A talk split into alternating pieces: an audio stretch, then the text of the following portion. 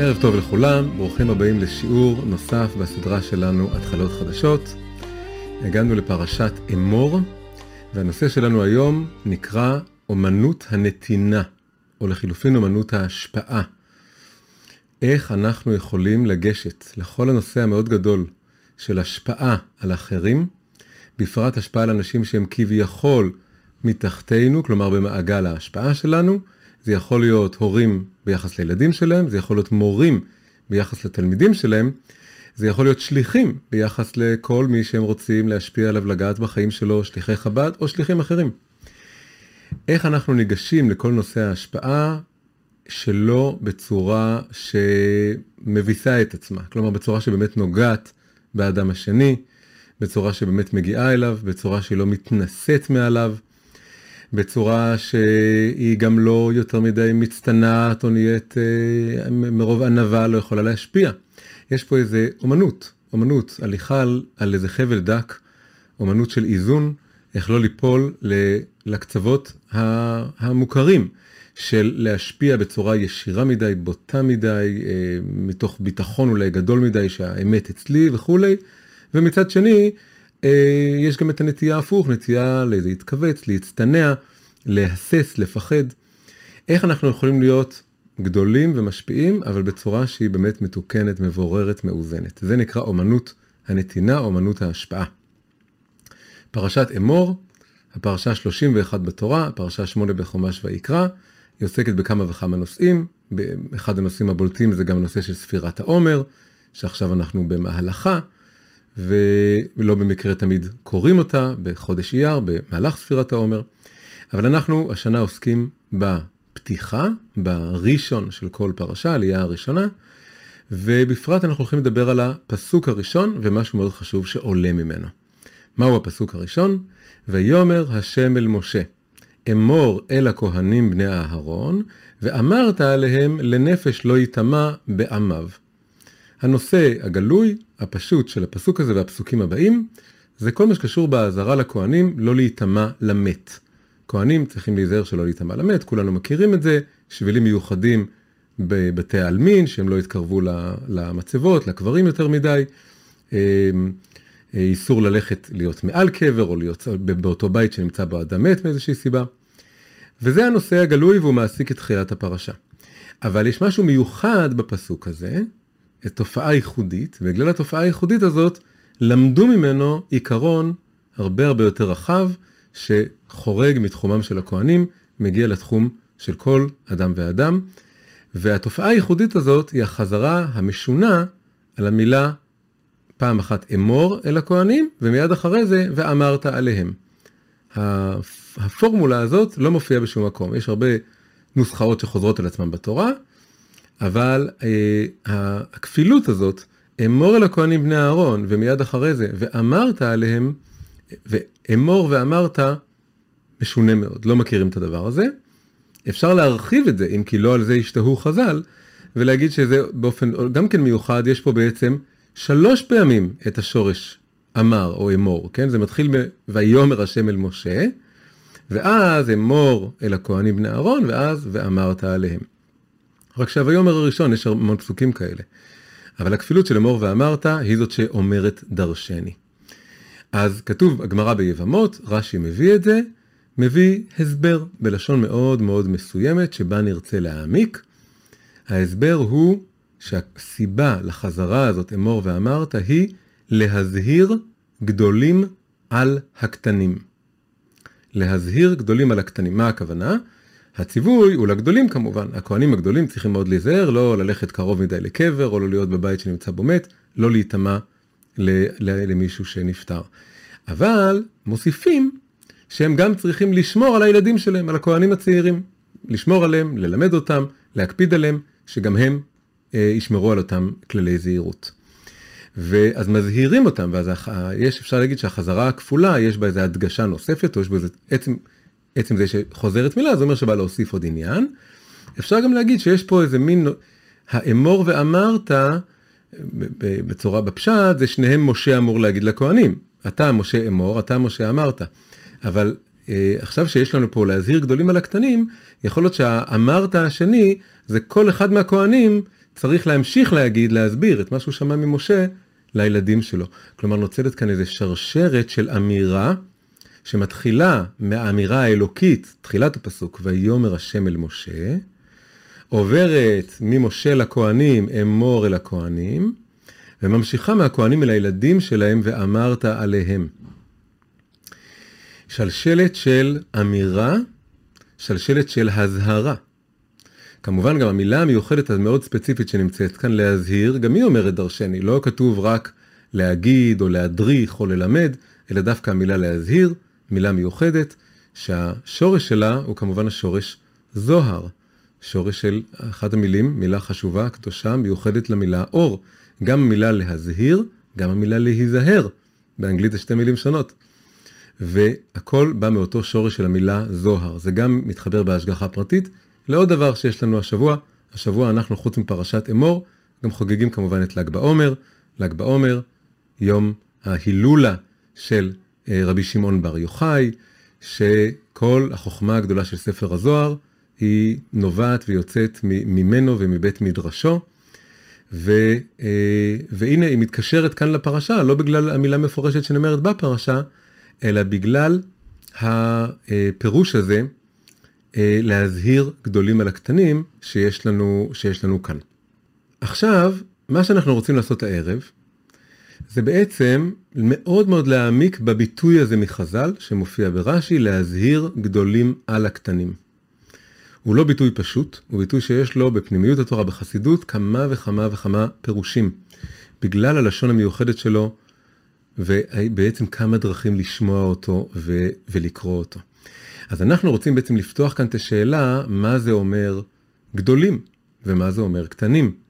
ומה זה אומר להזהיר, להעביר זוהר, להעביר אור מהגדולים לקטנים או על הקטנים. איך ליצור את שרשרת צינור האור הזה שיעבור בצורה טובה.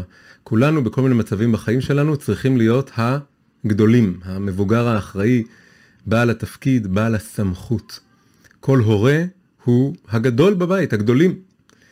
ויש לו אחריות על הילדים שלו. אם הוא לא הורה, אז הוא בכל מיני מעגלים הוא מורה או משפיע או מדריך או שליח. והשאלה היא פה, החידה הגדולה היא איך להיות גדול בלי גדלות שלילית.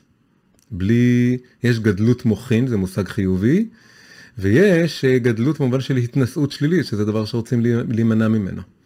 אז אנחנו נראה שדרך העמקה בביטוי הזה והפירושים השונים שניתנו לו, אנחנו ממש מקבלים פה כלי, ממש כלי נורא נורא יפה, שאפשר להשתמש בו כל אחד במעגל שלו.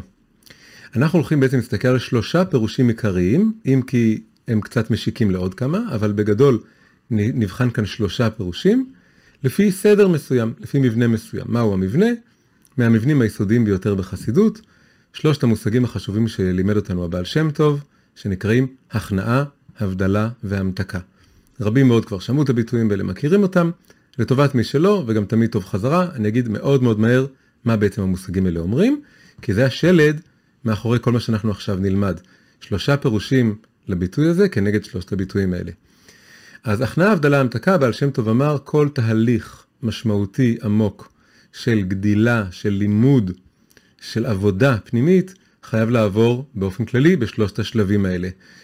הם מתפרקים לתתי שלבים, ותמיד יש, החיים הם ספירלה, השלבים חוזרים על עצמם, אבל יש איזה מבנה יסודי שחייבים לעבור אותו בכל מחזור או סבב של עבודה או לימוד או התפתחות.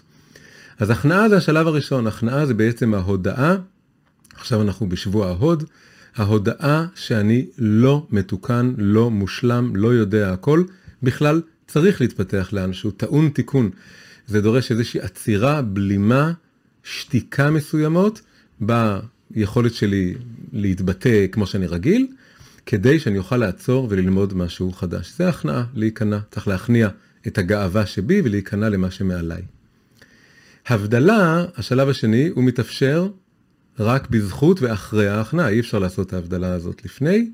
הבדלה זה הבדלה פנימית, בדרך כלל, בין הגבוה שבי לנמוך שבי, בין החלקים היותר אה, גבוהים, מתוקנים, מאירים, עדינים, מכוונים לאמת, לבין החלקים היותר נמוכים, אנוכיים, גסים, בדרך כלל שגם פועלים בצורה של רפלקס, לאו דווקא בצורה של חשיבה או כוונה מתוקנות. אני, אם, אלמלא הייתי עושה את ההכנה, לא הייתי יכול לעשות את ההבדלה, כי הייתי כולי נתון ב, ב, בידיהם של החלקים הנמוכים. אבל עכשיו שיכולתי קצת להשתלט עליהם, אני יכול לעשות את ההבדלה הפנימית, ובעצם להתבדל מהחלקים הנמוכים, ולהתעצם עם החלקים הגבוהים. זה הצד החיובי של ההבדלה. אני לא רק מתבדל, אני גם מתעצם, מזדהה, מתחבר יותר לחלק היותר גבוה האמיתי, בעצם לנשמה שלי. אחרי שעושים את שני השלבים האלה בצורה מתוקנת, אפשר להגיע בכל מחזור כזה לשלב ההמתקה. ההמתקה זה, זה סגירת מעגל, זה סיום מתוק, שמאפשר לי, עכשיו שהגעתי לאיזו תחנה חדשה, שלמות חדשה, חיבור גבוה יותר למהות האמיתית שלי, נזכרתי קצת מי אני ומה אני באמת, ועכשיו אני יכול לחזור ולהתבטא בחופשיות, בגלל שזה כבר לא האני הקודם שלי. וזה המתקה, זה קשור בזה שאני יכול עכשיו, אני לא צריך עוד בכזה מתח וחשד עצמי, כל הזמן להכניע את עצמי ולהבדיל, להבחין בתוך עצמי. הגעתי למקום חדש, ועכשיו אפשר פשוט להיות שם, לפחות עד ההכנעה הבאה, בשלב הבא, בסיבוב הבא של העבודה שלי. אוקיי, אז עכשיו אנחנו רוצים לעבור על שלושה פירושים עיקריים לביטוי להזהיר גדולים על הקטנים, שנאמר על הפסוק הראשון של הפרשה שלנו, ספציפית על החזרה התמוהה, אמור אל הכהנים ואמרת עליהם. כפי שאמרתי, זה כבר לא קשור רק לכהנים. מהעיקרון הזה לומדים משהו מאוד מאוד יסודי, שבכלל גדולים צריכים להזהיר קטנים, יש למבוגרים אחריות לחנך את הילדים שלהם, הם לא רק לומדים תורה ממשה, או ממשה שבדור, או מהמורים והרבנים שלהם, הם חייבים להזרים את זה, להאיר, להזהיר את זה הלאה אל הילדים שלהם, כנ"ל תלמידים, כנ"ל מושפעים בכל מעגל שהוא. פירוש ראשון, כנגד שלב ההכנעה בשלושה שלבים של הבעל שם טוב. לפני שנגיד בדיוק מהו, אני ניכנס רגע לעניין. כשאני אומר להזהיר גדולים על הקטנים, זה נשמע שהכל מאוד ברור, יש גדולים ויש קטנים. וזה מאוד, למשל במשפחה והורים וילדים, זה בוודאי מאוד ברור, יש פה אלה שיש להם את הגיל היותר גדול, ויש להם את הגיל היותר קטן. אבל האמת היא שזה לא כזה פשוט, ויש כאן איזה מלכוד מובנה. מהו המלכוד המובנה? הורה הוא באמת יותר גדול בגיל. אבל אם הוא משדר לילד שהוא גם יותר גדול במעלה, במהות, בבסיס שלו, שהוא באמת, הערך שלו יותר חשוב או יותר גדול, משהו בילד יתקומם, יתמרד, לא ירצה לקבל מהדבר הזה. זה בוודאי עוד יותר נכון כשלא מדברים על כזה הפרש גילאים גדול כמו שיש הורים וילדים, אלא הפרש קטן יותר, כמו שהרבה פעמים יש בין מורים ותלמידים, שיכול להיות הפרש הרבה יותר קטן מההורים והילדים, ועוד יותר ודאי כשמדברים על שליחים בכל מיני מסגרות, ששם זה יכול להיות שיש לגמרי שווים בגיל שלהם. שם, אם המשפיע, המורה, המדריך, הגדולה שלו עולה לו לראש, מה שנקרא, הוא מרגיש, באמת, הוא באמת מרגיש את עצמו כיותר טוב, יותר מתוקן, יותר גדול, זה לא יפעל. באיזשהו מקום, אם יש איזה, אם אין פה איזה גובה עיניים, באיזשהו מקום, אם יש איזה הפרש גבהים, הפרש גדלים, שאחד בא מלמעלה על השני, אז אין פה מאה אחוז מה שנקרא פנים בפנים. פנים בפנים זה באמת מפגש שהוא, שהוא פועל, הוא, הוא נוגע אחד בשני, כי הפנים אחד מול השני נכנסים אל הפנימיות אחד של השני, פנים מול פנים. אז יכול להיות שההפך מפנים אל פנים זה אחור באחור, שמפנים גב. אבל אם הם עומדים אחד מול השני, אבל אחד למעלה והשני למטה, זה גם לא לגמרי פנים בפנים. כלומר, גם יש פה איזו בחינה של אחור, בגלל שהגדול שמסתכל מלמעלה על השני, הוא לא באמת רואה את הפנים שלו, אפשר לומר באיזשהו מקום. הוא קצת מסתכל עליו, הלמעלה זה קצת כמו להסתכל עליו מאחורה. זה קצת להקטין אותו. יש משהו בדור שלנו היום, שהרגישות לדבר הזה נהייתה גבוהה לאין ארוך יותר מאשר בדורות קודמים.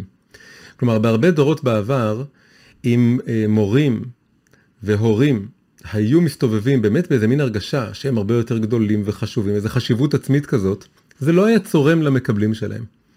זה נראה מאוד נורמלי, שהמורים הם קצת מנופחים, וההורים הם קצת מרוחקים, והשליחים או המשפיעים למיניהם הם ככה נמצאים בזה מקום משל עצמם, וגם רואים את זה עוד אפילו אפשר לומר קצת באנשים מהדורות, מדורות עברו. אבל ככל שכל הערך של השוויון והרעיון של השוויון ומשהו בכלל בדור הזה שמשתנה ומתפתח, משהו לא סובל את הדבר הזה יותר. הם מרגישים שאם אתה בא אליי מלמעלה, אתה לא באמת פונה לפנימיות שלי, ואז אני אמור גם לקבל את זה באיזה מין, אה, אה, המקבל צריך כאילו להיכנע, והמקבל לא כך רוצה להיכנע. אפשר להגיד גם בזה שתי סיבות. סיבה אחת שהוא לא רוצה להיכנע, זה אפשר להגיד זה ירידת הדורות, הדור נהיה יותר עז פנים, והוא לא מוכן אה, להיכנע בפני אף אחד. אפשר להגיד את זה ככה, ויש בזה בוודאי אמת. יש בזה גם ניצוץ מאוד גדול. הניצוץ מאוד גדול הוא שיש איזו הרגשה שאם אתה בא אליי מלמעלה, וכך אני גם אמור לקבל את זה, אז זה לא פוגש אותי בפנים. אני לא מזדהה או מבין את זה. אפילו אם יש דברים שאני לא יכול להזדה, להזדהות איתם, יש איזה רצון היום, לפחות להזדהות עם העיקרון שיש, שאני מקבל על עצמי דברים שאני לא מזדהה איתם. שבאיזשהו אופן יהיה כאן איזושהי הזדהות, בחירה, אוטונומיה פנימית. אז משהו בלבוא מלמעלה זה לא פועל, אפילו אפשר לומר שכבר עם הורים וילדים זה גם נהיה ככה. יש איזו בחינה שבה הגדול צריך להיות גם קטן. הוא צריך לדעת להזדהות עם המקבל שלו. הוא צריך להרגיש באותה סירה עם המקבל שלו. הוא צריך להרגיש שהוא גם לא, הוא בתוכו פנימה גם כן מחובר לקטן שבו. והוא בעצמו גם קטן מול משהו אחר. אז אפשר להגיד שהפירוש הראשון ללהזהיר גדולים על הקטנים, שהוא כנגד הכנעה, לא הכנעה של המקבל, אלא הכנעה של המשפיע, כי אנחנו מדברים על כל פה מהזווית של המשפיע. הפירוש הראשון הוא, שמה זה להזהיר גדולים על הקטנים? להזהיר את הגדולים שיהיו גם קטנים. להזהיר את הגדולים על מידת הקטנות בתוכם, על בחינת הקטנות. שלא ירגישו שהם כל אלה גדולים שאין אין להם שום דבר עם הקטנות. שהם בקטגוריית הגדולים והקטנים הם בקטגוריית הקטנים. אני פה המורה, אתה התלמיד, אני המשליח, אתה הרחוק, המרוחק, שאני צריך לקרב אותו, אבל אני כבר קרוב. לא, אני גם רחוק, אני גם קטן, אני גם ילד. זה בחינה שהיא יסוד להשפעה, אפילו להורות. ההורה, המורה, השליח, המשפיע, חייב להרגיש שהוא בעצמו קודם כל גם כן, הוא לא המקור של הדברים, הוא לא המקור של האור. אתם זוכרים שההופעה הראשונה של השורש אמר זה ויאמר השם. האמירה הראשונה מגיעה מהקדוש ברוך הוא. אני גם כן מקבל את זה משם. מול הקדוש ברוך הוא ודאי שכולנו ילדים. אם אני משווה את עצמי ואני מרגיש שאני יותר מחובר לתורה וליהדות, יותר מחובר לחוכמה, יותר מחובר לאמת, אז זה רק בגלל שאני משווה את עצמי למי שעל פני השטח נראה שהוא פחות מחובר. אבל ברגע שאני מסתכל למעלה לקדוש ברוך הוא, אז אני מיד נזכר שכולנו רחוקים לאין סוף מהקדוש ברוך הוא. לא משנה כמה אני יודע יותר, למדתי יותר, מבוגר יותר, צברתי יותר ניסיון, זה לא משנה כלום. כי כל ההפרשים שאפשר, כל ההיררכיות האנושיות בעצם מתאפסות ומתבטלות מול ה, מה שנקרא הגבוה מעל גבוה השומר, שזה הקדוש ברוך הוא. הוא גבוה מעל הכי גבוה, שהכי גבוה הוא גם נחשב אה, נמוך מולו. כתוב שאת הקדוש ברוך הוא גם ספירת החוכמה, הספירה הכי גבוהה בספירות, לפי אחת הדרכים לתאר את זה, מבחינתו זה בדיוק כמו עולם העשייה. המדרגה הכי רוחנית שהאדם הכי חכם ורוחני משיג כאן בעולם הזה, זה מבחינתו אין הבדל בין זה לבין עולם העשייה הכי ארצי, כי כל הסולמות האלה משתתחים מול האינסוף האלוקי. אז אני צריך להרגיש שאני גם קטן. כתוב בספר הזוהר, הזכרנו את ספר הזוהר, להזהיר, ל"ג בעומר, ספר הזוהר יש משפט מאוד חידתי, אבל באיזשהו מקום גם לא כזה חידתי. כתוב שם במשפט הזה, מן דאי הוא רב, אי הוא זעיר. ומן דאי הוא זעיר, אי הוא רב. מה זה אומר? מי שהוא גדול, הוא בעצם קטן. הכוונה היא כאן, מי שחווה את עצמו, מרגיש את עצמו כגדול, זה בדיוק מושלם ל... ביטוי הזה כאן, מזהיר גדולים על הקטנים. אם אתה חווה, מרגיש את עצמך בתור גדול, נקודה, אז אתה בעצם מאוד מאוד קטן. כי אתה לא מודע לכמה אתה זקוק ותלוי, ובעצמך מקבל, בעצמך לומד כל הזמן. בעצמך גם אולי יש לך מה ללמוד ממי שבא מולך. אתה בעצם קטן, אבל אם אתה קטן, כלומר, יודע להקטין את עצמך, אז אתה גדול באמת. אז אליבא דאמת אתה באמת גדול. כמו שהקדוש ברוך הוא אומר שהוא בחר בעם ישראל, כי אתם המעט מכל העמים, וחז"ל דרשו שממעטים את עצמכם לפניי. אז, אז הכלל הראשון, השלב הראשון, זה שכל מורה, מדריך, משפיע, ירגיש שהוא קודם כל קטן. דמיינו שליח בבית חב"ד, הוא כביכול השליח, יש לו תפקיד, הוא, הוא למד תורה, הוא מחובר למצוות, הוא נמצא שם, יש לו תפקיד, ומגיע איזה אחד עם קעקועים, עם שיער ארוך ולכאורה רחוק, והוא יכול נורא בקלות להרגיש, אה, ah, הנה נשמה עבודה וטועה, ואני במקום יותר טוב, יותר גדול ממנו. וכל הנקודה, כי אני לגמרי, לגמרי, לגמרי להיפטר מההרגשה הזאת. צריך להרגיש לא רק שגם אני קטן, שאולי אני הכי קטן, הווי שפל רוח בפני כל אדם. אני צריך להרגיש יותר שפל, יותר קטן מכל אדם. אני צריך לעמוד מול אותה נשמה, והתגובה הראשונית שצריכה להיות זה, וואו, יש פה איזו נשמה גדולה, עצומה, אני לא יודע מי, בוודאי יש לי מה ללמוד ממנה, בוודאי יש פה איזה, אני, אני, אני סקרן להכיר אותה. אני לא בא קודם כל מתוך עמדה של מה אני מלמד אותו, מה אני מזיז אצלו, מה אני משנה אצלו, מה אני משפיע עליו, אלא העמדה הראשונה היא, בוא נקשיב לו, בוא נכיר אותו. אני רוצה לראות מי זה האדם הזה. אספר לכם סיפור.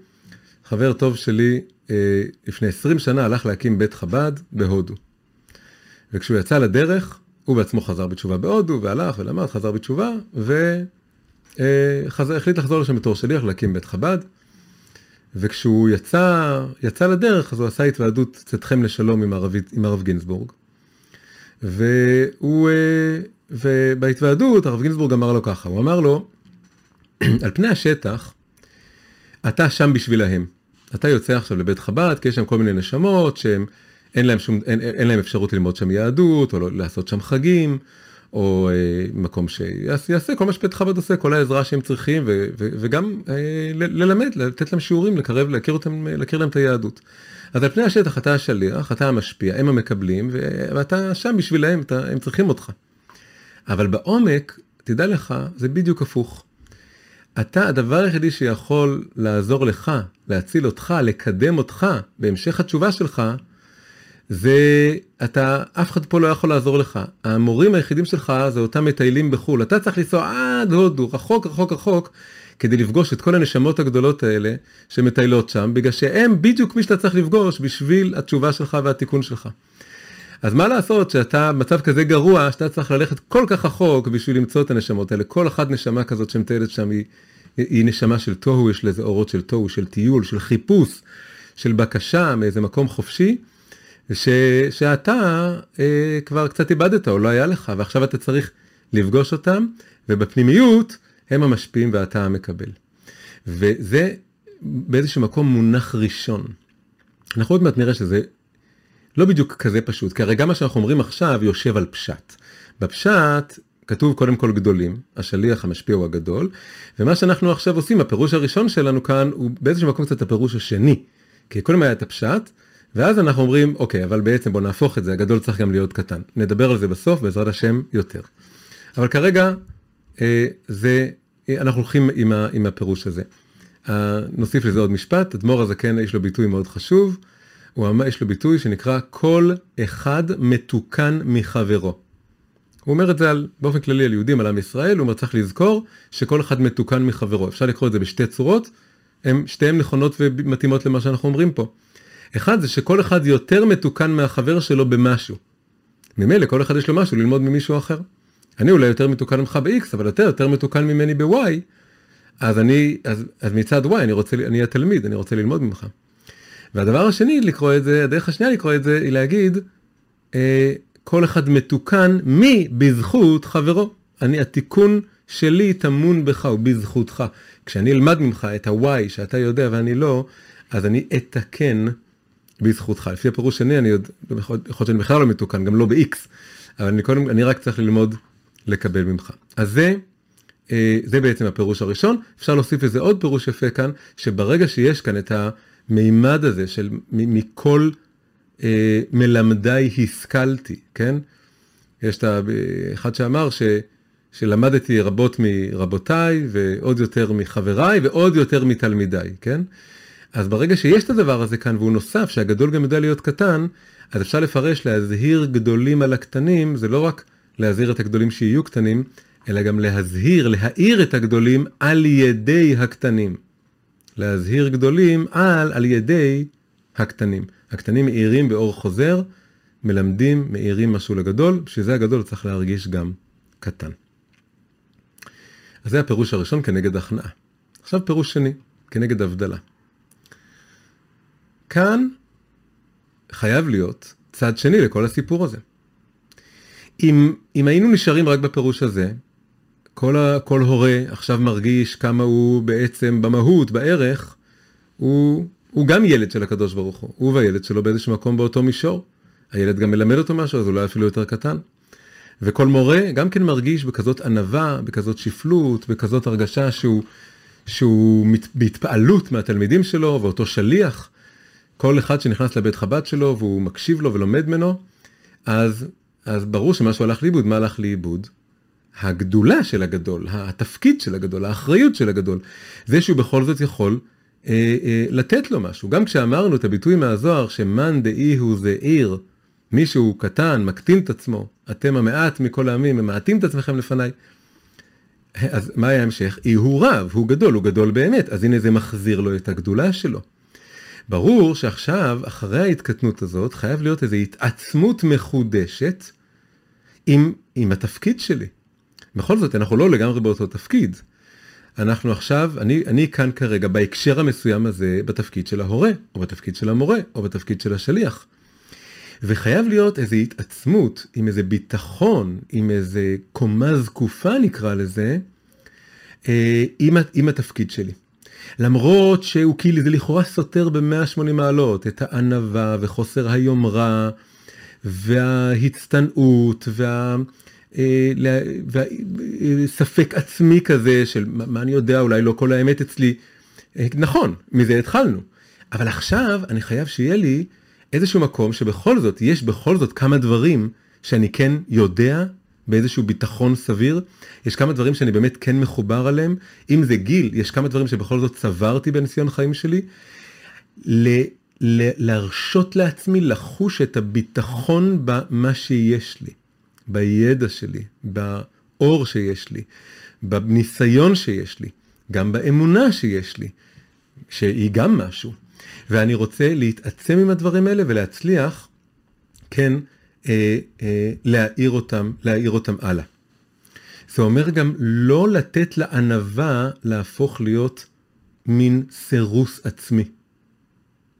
זה יכול לקרות. אם בכל מקום רק מקדשים את חוסר היומרה, את, ה, את זה שהכל מוטל בספק, את זה שמי מי שמחה ומי קבע, אז אנשים יכולים להגיע, באמריקה זה הגיע לזה מפורסם, כן, שיש חברות שלמות, מעגלים שלמים בארצות הברית, שכל משפט הם חייבים לגמור בסימן שאלה, כן, בסמין אינטונציה של סימן שאלה, כדי לא להתיימר להגיד משפט עם נקודה או, או חלילה סימן קריאה בסוף, כי אז יש בזה אולי סכנה לכוחנות או כפייה או טענה, חלילה, שמה שאתה אומר הוא אמת. ואז אתה חייב להציע את, להציע את דבריך כאיזשהו אה, אה, אפשרות, הצעה, דרך אפשר, ובעצם באיזשהו מקום יש כאן איזשהו גם סירוס או ביטול עצמי, לאו דווקא נכונים. אם יש כמה דברים שאני באמת אה, יודע או באמת מאמין, הם מאפשרים לי לזקוף את הקומה שלי. הזדקפות הקומה כאן היא לחזור להיות גדול. אז מה הפירוש כאן? להזהיר את הגדולים, על הקטנים, הכוונה להזהיר את הגדולים שלא יהיו קטנים. להזהיר את הגדולים להיות מעל הקטנים קצת. או, או הרבה אפילו, אם זה מה שצריך. להזהיר את הגדולים להתבדל. לכן זה כנגד ההבדלה. הפירוש הראשון היה הכנעה, הכנעתי את עצמי. הפירוש השני זה ההבדלה. אני, אחרי שעם כל ההזדהות והשותפות ושכולנו קטנים, ומה אנחנו יודעים בכלל, אז צריכה להיות איזו היזכרות והתחברות מחדש והתעצמות מחדש, כן עם מה שאני יודע ועם מה שאני מאמין. אפשר, אה, ל, ל, אנחנו דיברתי כאן על עמוד שדרה, חוט שדרה שנמתח, מזדקף מחדש. בספירות, כשמדברים על זה, על הציר האמצעי של הספירות, שזה בעצם גם כוחות הנפש, ואני זוקף אותם, אז בעצם יש למעלה שני, שני ראשים, או שתי בחינות של הספירה, מה היא הספירה הכי גבוהה. אחד זה הדעת, ומעל זה זה הכתר. מה זה הדעת? הדעת זה מה שאני יודע. ויש דברים שאני יודע, זה לא עניין של השערה או ניחוש, אני באמת יודע אותם, או שזה עובדתית ידע שאני יודע אותו והאדם השני לא יודע אותו, הרבה פעמים עם מורים וילדים זה ככה, גם עם מורים ותלמידים, גם עם שליחים ומושפעים. יש בכל זאת דברים שאותו שליח יודע, שהשני לא יודע, והוא צריך להתחבר מחדש, לתקוע דעתו מחדש בידע שלו, בדעת שלו, במה שהוא כבר יודע. ו, ו, ויש גם יותר עדין מזה, וגם יותר גבוה, זה הכתר. הכתר זה לאו דווקא דברים שאני יודע באיזו צורה שאפשר בכזה ביטחון מלא למסור אותם, להגיד אותם, או להגיד לך, חביבי, אתה טועה, אתה לא יודע על מה אתה מדבר. כי זה יותר עדין, כתר זה קשור לאמונה. אמונה זה לאו דווקא דבר שאני יודע אותו באיזו צורה כזאת שכלית. אמונה זה לא ידע, אמונה זה משהו יותר גבוה מידע, זה מין חיבור פנימי, שכנוע פנימי עמוק בדבר שהוא דק, הוא עדין. אני לא יכול בדיוק להוכיח אותו או למסור אותו כאיזו עובדה באותו סוג של ביטחון, אבל אני כן, הוא, הוא כן איתן בנפש שלי, כמו כפי שנקרא כוח האמונה בנפש. הוא איתן, הוא יציב, ואם אני מתחבר אליו אני כן יכול להאיר אותו, להגיד אותו, להדגים אותו. ואז יש פה שני דברים, יש פה, ושניהם מושכים למעלה את חוט השדרה שלי. למה אני אומר את זה גם? כי יש, אפשר לדמיין כמה סוגים של הזדקפות. יש פסיכולוג קנדי מפורסם, מאוד מצליח בעולם בשנים האחרונות, והרבה מיליונים, מיליונים על מיליונים שנחשפו אליו, קוראים לו ג'ורדן פיטרסון. פסיכולוג קנדי. ועשה הרבה רעש והרבה גלים והרבה, ומאוד הצליח. ויש לו ספר, כבר שני ספרים, עם חוקים לחיים, כללים לחיים. ובספר הראשון, הכלל הראשון שלו, זה, באנגלית זה הולך stand up straight with your shoulders back. תעמוד זקוף, תעמוד ישר עם הכתפיים אחורה. זה אצלו לכלל הראשון. מה הוא מתכוון לומר בזה? אל תהיה כזה מהוסס וכזה מבוהל וכזה מפוחד. העולם הוא קצת קרב, צא אל הקרב הזה, צא אל הקרב הזה, תהיה, תהיה סס אלי קרב גם, תהיה בטוח בעצמך וכן הלאה וכן הלאה. הוא מאוד מדגיש את הדבר הזה. ואפשר לראות את האמת שבזה, אבל אפשר גם מאוד להרגיש את הצרימה שבזה. בוודאי כל מי שמחובר ל- ליהדות או למשהו שיש בו אה, אה, ערך עמוק של ענווה מול שמיה, מה שנקרא. כן? אנחנו מאוד פוחדים, מאוד רגישים לכוחי ועוצם ידי. והמשפט הזה של stand up straight, תעמוד ישר עם הכתפיים לאחור, כשהוא אומר כתפיים לאחור אפשר להגיד זה כמעט כמו לשון נקייה, לשון נקייה לתבליט את החזה. הוא לא יגיד תבליט את החזה, כי זה כבר בוטה מדי. אבל זה בערך, זה דרך, זה, זה, זה להגיד על דרך האחור את הדבר הזה. כתפיים לאחור זה בעצם אומר תבליט את החזה, וזה נשמע מאוד כוחי ועוצם ידי. אבל אפשר לדמיין הזדקפות של הקומה בצורה אחרת לגמרי. בצורה שאני מחובר לדעת שלי, למה שאני יודע, ועוד יותר חזק, שאני מחובר ל, לאמונה שלי, למה שאני יודע למעלה. דיברתי לפני כמה זמן עם מישהי שהיא באיזשהו אופן, באיזה מסע, בתהליך של תשובה. והיא סיפרה שכשהיא התחילה את הדרך הזאת, אז היא התחילה לאמץ כמה דברים בחיים שלה, שכמובן לא נראו לכל הסביבה החילונית שלה. היא התחילה לשמור שבת, התחילה לשמור נגיעה, כל מיני דברים שהרימו גבה ויותר מגבה בסביבה. וזה מחליש אותה. כולם אמרו לה, מה את משוגעת, מה את עושה את הדברים האלה, וזה היה לה מאוד קשה. ואז היא טבעה איזה מין מונח כזה שאימצתי אותו, ואני עכשיו גם מציע, מביא אותו לכם.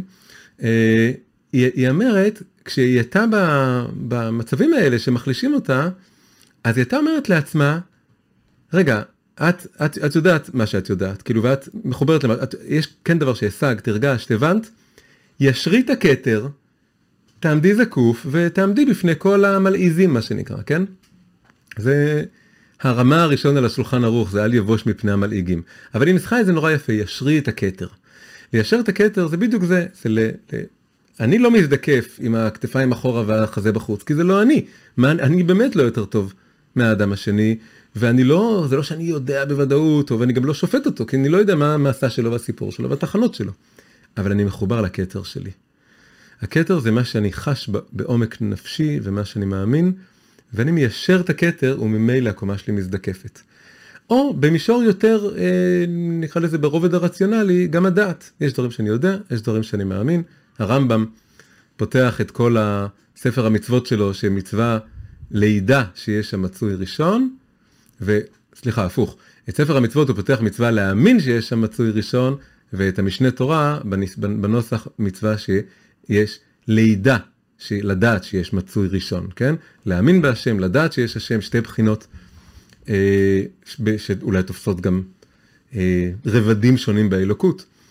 אז, אז זה, זה משהו מאוד מאוד חזק. אני, סיפור אחר רגע, על בעלת תשובה אחרת, לפני הרבה הרבה שנים, גם סיפור שהיא סיפרה לי, עוד לפני שהיא הייתה בדרך שלה, היא הייתה לגמרי אנטי יהדות, והיא הייתה באיזה טיול או משהו, והיא דיברה עם מישהו שהוא היה דתי או חוזר בתשובה, אני לא זוכר, והיא התווכחה איתו כמה יהדות, היא לא בסדר ככה וככה וככה, והוא התווכח איתה, התווכח, מתי שהוא אמר לה, תראה, אנחנו יכולים להמשיך עוד ועוד, אבל, אבל אני אגיד לך את האמת, זה קצת חסר תוחלת, כי האמת שאין לך מושג על מה את מדברת, את פשוט לא מספיק יודעת, וזה כמו שאנחנו משחקים פה כאילו גולף, אבל את מחזיקה איזה מחבט של קריקט, כאילו את בכלל, את לא, בכלל לא במשחק, כאילו, ומצטער. והיא כמובן הייתה מזועזעת, התקוממה, איך הוא בכלל מעז להגיד לה, בצורה כזאת בוטה, שהיא לא יודעת על מה היא מדברת, מה זה צריך להיות. היא ממש הייתה ככה כועסת וזוהמת, הלכה לחדר שלה, ושם פרצה בבכי. פרצה בבכי כי היא בעצם נאלצה להודות בעובדה שהוא הוא, הוא צודק. היא באמת לא יודעת על מה היא מדברת, היא באמת לא יודעת כמעט כלום על יהדות, לא למדה, לא מכירה. ו, וכל הדברים האלה יש הרבה הרבה דרכים איך להגיד את זה, כן? אבל מה שחשוב לנו כאן, זה שיש, חייבת להיות הזדקפות כזאת. ו, וחשיבה אל מה שאני יודע ומאמין בו, בצורה שאני יכול גם להשפיע אותו. וזה להזהיר את הגדולים, שלא ייפלו לאותה קטנות מוחין, של, של רוב העולם. ששם אומרים, מה אני יודע, או, או כל כך מעססים ולא בטוחים, ואז אף אחד לא משפיע על אף אחד שום דבר. אז יכול להיות שיוצרים ככה חברה מאוד נינוחה וסובלנית, שכל אחד מקבל את השני, אבל, אבל אף אחד גם לא מקבל, אולי כל אחד מקבל את השני, אבל אף אחד לא מקבל מהשני במציאות כזאת. עד שמישהו יהיה לו את הביטחון לבוא ולהגיד שהוא סבור ומאמין שיש משהו לפחות שהוא אמיתי, והוא רוצה להביע אותו ורוצה להגיד אותו, ואז הוא יכול להביא אותו לאדם השני. וזה, ו, ופה צריך להבין שיש כאן גם מתנה גדולה למקבל. המתנה למקבל היא בעצם כפולה.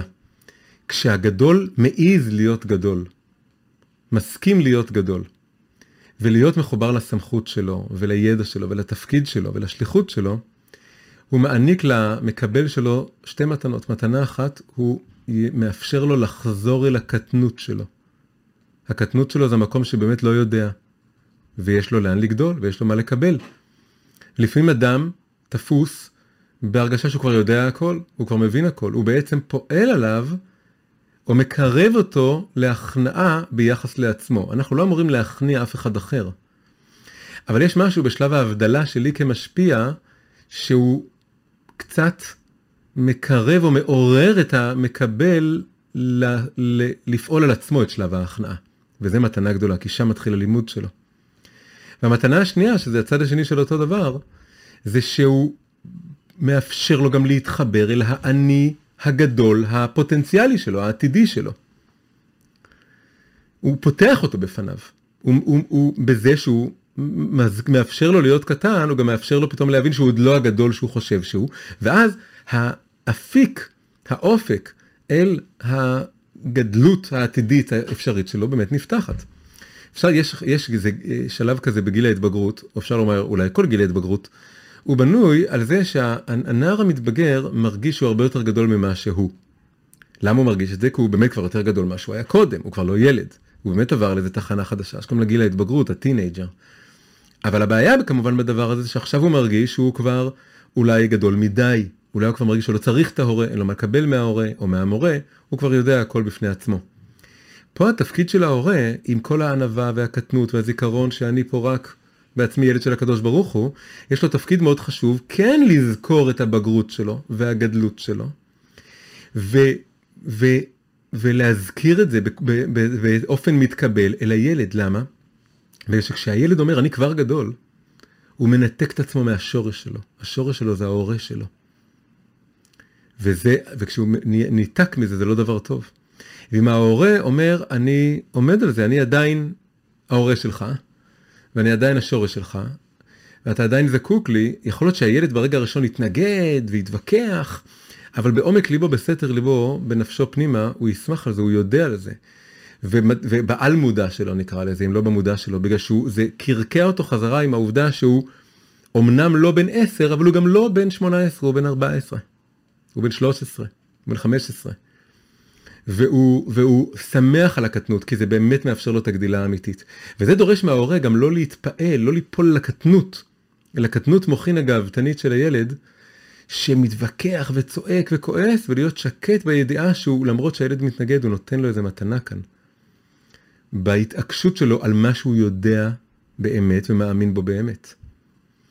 עכשיו, ברור שאם היינו מתחילים מהשלב הזה בלי השלב הראשון, אז הוא היה מלא באמת כוחי ועוצם ידי, מלא בהתנשאות וכוחנות ויוהרה וגאוותנות. ולכן התחלנו מהשלב הראשון, לכן הכנעה תמיד קודמת להבדלה. אבל כשעושים את שני הדברים האלה, אז, אז, אז קורה פה איזה איזון, איזון מאוד מאוד יפה, מאוד מאוד חיובי. אז עכשיו בעצם הגענו לאיזה מין שני פירושים הפוכים לגמרי, ומשלימים ומאזנים אחד את השני. הפירוש הראשון של להזהיר את הגדולים שיהיו קטנים, ואפילו אולי יותר קטנים מהקטנים, שאני התלמיד, אני המקבל, אני מקשיב לך הקשבה אמיתית, אני גם לא מנסה לשנות אותך. והפירוש השני, להזהיר את הגדולים שלא יהיו קטנים, להיות מעל הקטנים, להזהיר את הגדולים להיות מעל הקטנים, להתחבר הגדולה שלהם, ו... וזה בעצם, אפשר להגיד, שני, יש פה שני צירים היררכיים הפוכים, שבאחד מהם אני בתחתית שלו, ובשני אני בפסגה שלו, או אני במקום יותר גבוה מהשני. ועכשיו, עכשיו יכול, מתחולל אפשר לומר מעצמו, הפירוש השלישי, ההמתקה. ההמתקה היא תוצר לוואי של הכנעה והבדלה. היא פחות דבר שעושים אותו, היא יותר דבר שנותנים לו לקרות. הוא קורא, צריך לתת לו לקרות, לשמוח בו. ההמתקה כאן היא הפשט הכי פשוט. להזהיר גדולים על הקטנים, שהזוהר, האור של ההשפעה, באמת עובר מהגדולים לקטנים. הקטנים יכולים לקבל מהגדולים את האור שיש להם להביא, והגדולים יכולים להשפיע על הקטנים את האור הזה. בזכות השלב הראשון והענווה והשיד... וזה שאני באותו, אני בגובה העיניים איתך. אנחנו באמת פנים אל פנים, אנחנו בגובה העיניים.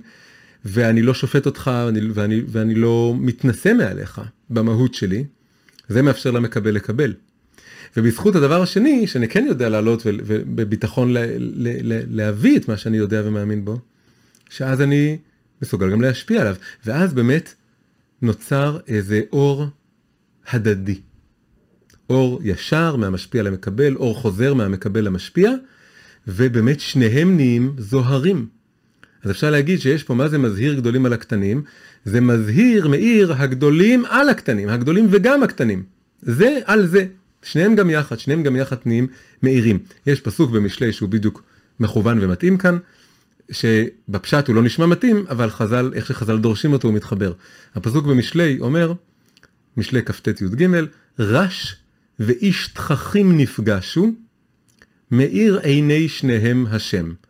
פסוק מאוד מוזר, אם אנחנו מבינים איש תככים בתור איש נוחל כזה, תככן. אז איך, איך השם מאיר את עיני שניהם? הרש ואיש תככים זה נשמע הכי גרוע בעולם, שהאיש תככים ינצל את הרש. אבל החז"ל מפרשים את זה אחרת. הם מפרשים את זה כתלמיד ורב. מה זה רש ואיש תככים? אז איש תככים, רש"י אומר שם זה בין, בינוני. בינוני, מה הכוונה? הוא אה, בין התלמיד לבין הקדוש ברוך הוא, הוא הממוצע המחבר. הוא יודע משהו, אפשר להגיד, אולי תכנים גם מלשון תוכן. הוא עשיר, הוא הפוך מהרש, הוא יש לו תוכן ללמד, הוא הרב. הוא זה שיש לו אה, חומר ללמד את התלמיד. אז רש ואיש תככים, גם במובן של תוכן ומלאות, וגם במובן שהוא תככים, הוא ביניים בין התלמיד לבין הגבוה מעל גבוה השומר, אז מה קורה? מאיר עיני שניהם השם. שניהם יוצאים נזכרים מהמפגש הזה. התלמיד ודאי יוצא נזכר, כי הוא לומד את מה שהמורה לימד אותו, וגם המורה יצא נזכר.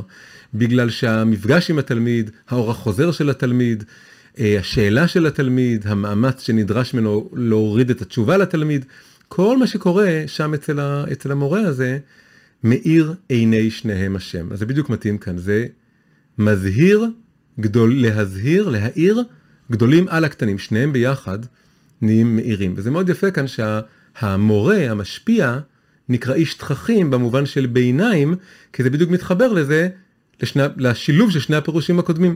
הוא לא באמת רק הרב שנמצא מעל, הוא ביניים, הוא בינוני, הוא גם מעל וגם מתחת, כי הוא מקפיד על שני הפירושים הראשונים. הוא מתקטן בפירוש הראשון, הוא מתגדל בפירוש השני, ביחד הוא נהיה בינוני, משהו ביניים, משהו מרגיש את שני הקצוות, ואז הוא נהיה איש תככים, מלשון תוך וביניים, כן, ורש ואיש תככים נפגש ומאיר עיני שניהם השם, שניהם מאירים באור הזה, באור של בעצם השפעה הדדית. אחד, השפעה אחת על פני השטח הגלויה יותר, הרש... הפורמלית נקרא לה, הרשמית, מהמשפיע למקבל, והשפעה נסתרת, מעניינת, מפתיעה, מהמקבל אל המשפיע. אז תראו איזה יופי, ואז שניהם אפשר להגיד, הם זוהרים כזוהר הרקיע, כן? כתוב, המשכילים יזהירו, יזהרו כזוהר הרקיע, זה הפסוק מדניאל של... על בסיסו נקרא ספר הזוהר. עכשיו נוסיף לזה עוד, עוד נדבך קטן יפה לכל הדבר הזה. אפשר להגיד ששתי הבחינות של שני הפירושים הראשונים, שביחד הצטרפו וחוללו את הפירוש השלישי, זה מאוד גם מתאים לפסוק משיר השירים, שמדבר על חיבוק, על חיבוק עם שני זרועות. הפסוק אומר, שמאלו תחת לראשי וימינו תחבקני. יד שמאל מתחת לראש, יד ימין מחבקת. מה זה יד ימין ויד שמאל? יד ימין ויד שמאל בספירות, יד ימין זה חסד, ויד שמאל זה גבורה. זה גם קשור ליסודות, מתוך ארבע יסודות הקדומים, הקדמוניים. חסד קשור למים, חסד יורדים, החסדים יורדים, נוזלים. מלמעלה למטה, שופעים החוצה כמו מים, אבל גבורה זה כמו מעיין המתגבר, זה תנועה שעולה מלמטה למעלה, בהתגברות זה כמו אש שעולה למעלה. אז קו ימין של הספירות או ספירת החסד, יד ימין קשורה למים, ויד שמאל או קו שמאל לאש שעולה למעלה. למה זה כל כך מתחבר לכל מה שלימדנו? בכמה צורות. קודם כל, זה בדיוק מתחבר לשתי הבחינות שראינו. אפשר להגיד שכשאני מתקטן, לפי הפירוש הראשון, להזהיר את הגדולים שיהיו קטנים, אז אני בעצם לא משפיע באותו רגע. זה הקדמה להשפעה. אני רק רוצה לא להתנסה מעל התלמיד או הילד או המקבל שלי. ואני רוצה ל- ל- ל- להתפעל ממנו ולראות מה יש ללמוד ממנו ולהקשיב לו. זה מה שאני לא מנסה לשנות אותו. לא מנסה לשנות אותו, זה כמו יד ימין שמחבקת אותו כמות שהוא. ימינו תחבקני. המים מתאימים את עצמם לצורה של כל דבר שהם מקיפים אותו, הם קרירים, הם נעימים, הם, הם רכים, והם, והם גם מקררים, הם מרגיעים, הם אומרים לך אתה טוב כמות שאתה, כן? הם נותנים איזה קורת רוח, כמים קרים על נפש עייפה. אז הנפש העייפה מגיעה לבית חב"ד, והשליח צריך קודם כל לחבק אותו ולעטוף אותו באמת, מתוך איזה יד ימין פנימי של חסד של מים, שהוא... עוטף אותו ואומר לו, אתה יפה כמו שאתה, אתה טוב כמו שאתה, ואתה מתוק כמו שאתה. מסבירים גם שלחבק זה לחבק, בדרך כלל מחבקים מאחורה, האחור זה מסמל את המגרעות והחולשות והמקומות הלא מתוקנים, ודווקא אותם אני הכי מחבק. זאת אומרת, זה גם אומר במצב הלא מתוקן. אז הימינו תחבקני זה מקביל לפירוש הראשון שלנו, להכנעה, שאני קטן, אז אני איתך בגובה העיניים ואני מחבק אותך באהבה. אהבה שנקראת אהבה כמיים, אהבה של יד ימין. אבל במקביל יש גם שמאלו תחת ראשי. שמאלו תחת לראשי, זה, איך צריך להבין את זה כאן? השמאל היא תחת הראש כדי לזקוף את הראש, כדי להעלות את הראש, להרים את הראש. היא רוצה לעורר אותך, היא רוצה לחמם אותך, היא להציע אותך מאיזה אדישות, קרירות, פסיביות. היא רוצה לבשל אותך, אפשר להגיד. כן, אש רוצה, מה היא עושה? אש, אם היא לא טובה, היא שורפת, אבל אם היא כן טובה, היא מבשלת, היא, היא אופה, היא, היא משדרגת את המצב צבירה של משהו, למצב יותר מפותח, יותר מעודן, היא מקדמת אותו בחיים. יש לי גם חיבוק שלם, אהבה שלמה לכל אדם. צריך לזכור תמיד שלאהבה לחיבוק יש שתי, שני זרועות, שתי זרועות. הזרוע של הקבלה כמות שאתה, זרוע ימין, ימינו תחבקני, והזרוע של ה... שקוראת לך, מעוררת אותך, מ... מ... מתגרה בך, מגרה אותך להתקדם. רק אש בלי מים זה שורף, רק מים בלי אש, זה... אתה... אתה... כולנו נטבע במים האלה, בגלל שכל אחד רק יקבל אחד השני ולא נשתנה. אז המים פה מקבילים לפסוק, לפירוש הראשון, כי כשאני לא בא להשפיע, אלא בא להרגיש קטן, אז אני באמת מקבל ומחבק. והאש, שמאלות תחת לראשי, מקבילה לפירוש השני שהיה לנו, שזה אה, זקיפת הראש, הרמת הראש, אני רוצה לעלות, אני מרגיש, כן נותן לעצמי את הזכות להרגיש שיש לי איזושהי אמת, או אני תופס איזו אמת שאתה לא תופס אותה, יכול להיות שבמהות שלי, בערך שלי, אני אפר לרגליך, אבל אני עומד על זה שאני חושב שיש פה משהו שאתה טועה בו, ואני רואה אותו, ואני רוצה להביא לך אותו, ובמובן הזה אני הגדול כאן ואתה הקטן, או אני בא בשם איזו גדולה, שאני מחובר אליה, או, או תופס, משיג אותה, רואה אותה, ואני, ונראה לי שאתה לא, ואז אני, במובן הזה, מרים לך את הראש. עכשיו, רק כדי שכל המהלך יהיה עוד יותר שלם, מה, אז, אז זה מאוד יסתדר עם שני הפירושים, אבל מה לא מסתדר? הסדר. הפסוק מתחיל, שמאלו תחת לראשי, ואז וימינו תחבקני. וזה הפוך מהסדר שהיה לנו כאן. אנחנו נורא דיברנו שקודם כל יש הכנעה, ואז יש הבדלה. עכשיו יש פה אפילו משהו עוד יותר יפה. אש ומים. מה זה ראשי תיבות? א', מ'. אחרי אש ומים יש רוח. אחרי זה יש גם אפר, אבל אפר זה משהו אחר. בספר יצירה למשל יש רק אש, מים ורוח. אפר הוא נחשב חומר היולי שמקבל את שלושת היסודות הקודמים, הוא משהו אחר. אז יש לנו אש, מים, בסדר של הפסוק. שמאלו תחת לראשי אש, ימינו תחבקני מים. אחרי זה רוח, זה ראשי תיבות אמר, אמור. אם יש פה איזו בחינה עמוקה, זה השורש שליווה אותנו כל השיעור הזה. כי היה לנו אמור לכהנים ואמרת, ועוד לפני זה היה ויאמר השם אל משה. היה פה שלושה אמור, שזה ראשי תיבות אש, מים, רוח. עוד פירוש הולך קצת ביחד, זה גם אור, מים, רקיע, שלושת הנבראים הראשונים. אור, יהי אור, מים, מים זה מים בשני המבנים האלה, ואז רקיע, רקיע ורוח, זה נשמע הפוך, אבל יש פה איזה משהו משותף, ראשי תיבות אמר, אמור, זה שלושת הדברים האלה. אפשר להגיד שזה הולך ככה, שקודם כל יש איזה אור למעלה או אש למעלה, אור ואש זה מאוד דומה, ואז יורד למים, משהו שיותר בעולם הזה, ואז בסוף זה צריך ל... לרדת אל הקרקע, אל הרקיע, ודווקא שם יש איזה משהו של רוח, יש איזה רוח פשוטה, לא אש ולא מים, שעוברת בין אדם לשני. ואז ככה רקיע, והרוח יכולים להסתדר אחד לשני. אנחנו עומדים על הקרקע ומדברים. שנינו מקורקעים, שנינו מדברים. מה זה לדבר? להחליף רוח. אז ככה אפשר להבין את השלב השלישי. אז השלב השלישי בטוח שזה רוח או, קר, או, או רקיע, וזה השלב שבסוף שניהם זוהרים ומזהירים, שניהם עומדים, מאוזנים, כל אחד הוא גם משפיע וגם מקבל בצורה אחרת, והם על הקרקע ויש רוח ביניהם, רוחה, רוח ברוח. אבל עם האש והמים אנחנו רואים שיש פה איזו בחינה רוח, או האור והמים יש בחינה הפוכה, גם בפסוק, שמאלו תחת לראשי, גם בסדר הזה א' מ' ר'. אז מה לומדים מכל הדבר הזה?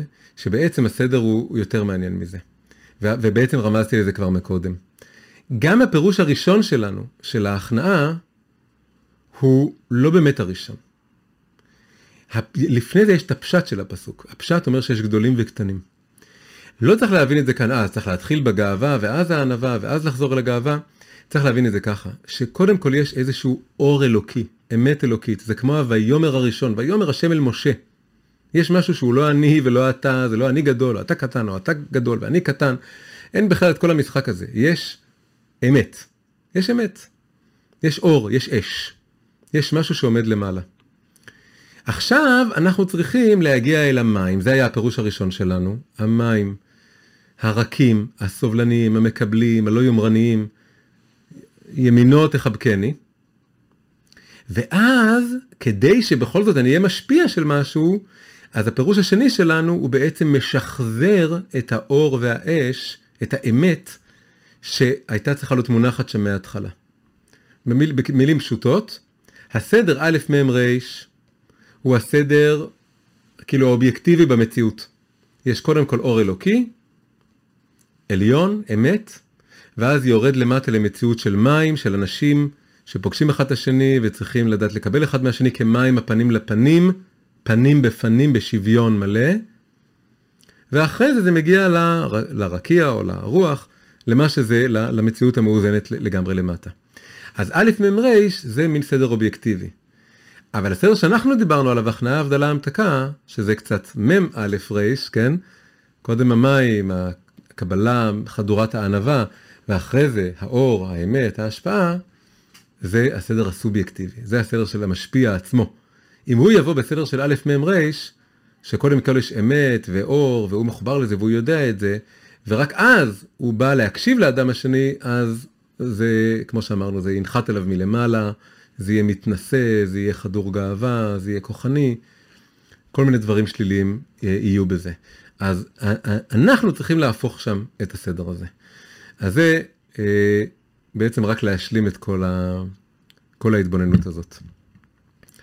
אז זה ההתבוננות שלנו. השבוע רצינו להתבונן בביטוי היפה הזה מחז"ל, מובא ברש"י, אל הפסוק הראשון של פרשת אמור.